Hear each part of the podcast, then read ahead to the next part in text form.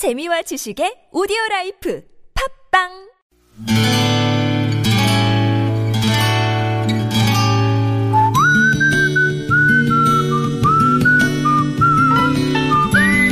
여러분 기억 속에서 여전히 반짝거리는 한 사람, 그 사람과의 추억을 떠올려 보는 시간, 당신이라는 참 좋은 사람. 오늘은 서울시 서대문구 홍제동에 사시는 정희경 씨의 참 좋은 사람을 만나봅니다.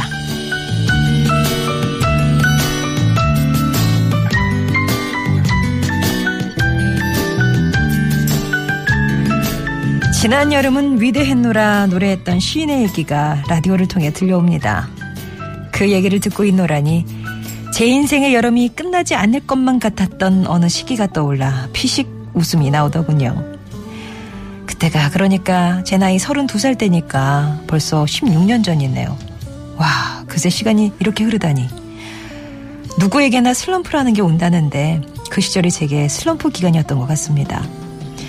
대학 입학과 동시에 고향인 충남 아산에서 올라와 자취를 시작했고 그 생활은 자연스럽게 취직과 함께 연장이 되었기에 그때가 혼자 산 지 12년째였나 봅니다. 저는 뛰어나게 사교적이지도 않고 그렇다고 속내를 시시콜콜 털어놓는 스타일도 아니었기에 그저 일만 열심히 하며 하루하루를 살고 있었습니다.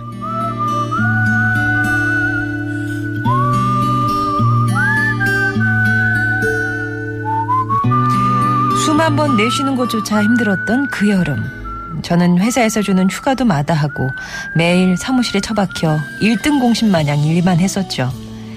그러던 어느 일요일 해가 중천에 뜰 때까지 잠을 자다 배가 고파서 일어나 보니 쌀이 똑 떨어졌더군요. 그냥 라면이나 끓여 먹을까 하다가 아니다 싶어 마트에 가려고 옷을 주섬주섬 챙겨 입었습니다. 얼른 갔다 와야지 하는 생각에 고개를 푹 숙이고 뛰어가는데 길가 세탁소에서 라디오 소리가 들려왔어요. 하늘 좀 보세요. 드디어 가을 하늘입니다. 라며 DJ가 내뱉는 그 두 문장에 저는 그만 걸음을 멈추고 말았습니다.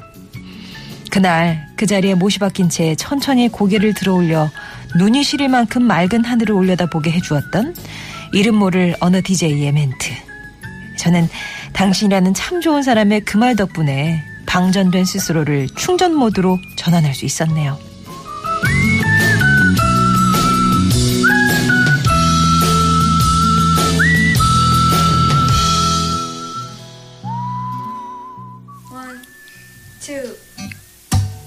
요즘 너 말야 참 고민이 많아 어떻게 해야 할지 모르겠나 봐 언제나 함께하던 너의 노래가 들으신 노래 제이레빗이었습니다. 요즘 너 말야. 예.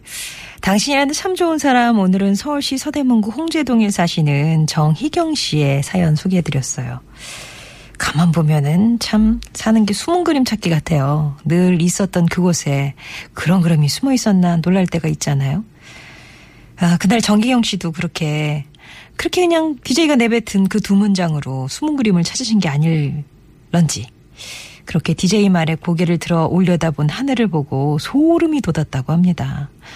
그냥 늘 항상 내 머리 위에 있던 것 같은 그런 하늘인데 그리고 이렇게 고개만 들면 보이는 하늘인데 그동안 난 회사 일에 치여서 하늘 올려다보는 그 작은 행동조차 잊고 지내온 것 같다. 뭔가 이렇게 팍! 예? 정광석처럼 깨달음이 왔던 거죠. 그리고 뭔가 좀 팽팽하게 잡고 있던 끈을 툭 하고 이렇게 끊어준 그런 기분이 드셨다고 합니다. 아, 그렇게 쌀과 반찬거리를 사가지고 집으로 돌아오는데 자기도 모르게 콧노래를 막 흥얼거리고 있었대요. 그리고 다음날 회사에다가 반납했던 휴가를 가겠너라 통보를 하고 혼자만의 3박 4일 휴가를 또 다녀오셨다고 합니다. 덕분에 방전되었던 정기경 씨 삶이 가득 충전이 되는 듯 했다고요. 그때 그 DJ가 누군지 모르겠지만 고맙고 이후 정기경 씨는 라디오 마니아가 되셨다고 합니다. 예, 정기경 씨에게는 홍삼 제품 선물로 보내드리겠습니다. 혹시 그렇잖아요. 저도 막 이름이 유명한 사람이 아니니까 어느 이름 모를 DJ. 그게 꼭 제 얘기 같기도 하고. 그럴지언정 어떻게 뭐 지나가는 제 멘트에 또 뭔가 좀 전환점이 되시고 그러신 분이 있었으면 좋겠다는 생각도 드네요. 예. 송정의 좋은 사람들 3부는 이렇게 여러분 추억 속 당신이라는 참 좋은 사람 사연으로 함께합니다. 여러분 인생에 크고 작은 영향을 줬던 사람과의 소중한 추억들 얘기 들려주세요. 50원의 1호 문자 메시지 우물정 0951번이나 무료 모바일 메신저 카카오톡 TBS 앱이 늘 열려 있고요. 당신 참여 이 네 글자만 일단 적어주시면 됩니다. 그리고 금요일에 벌써 내일이네요.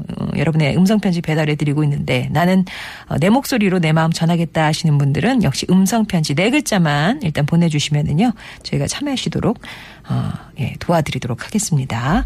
방법은 같고요. 예, 언제든지 열려있으니까 저희 이제 방송하는 시간 또 남의 시간에 또 보내지 마시고 이 뭔가 싶을 거예요. 남의 시간에 보내주면 9시부터 11시 사이에 보내주시기 바랍니다.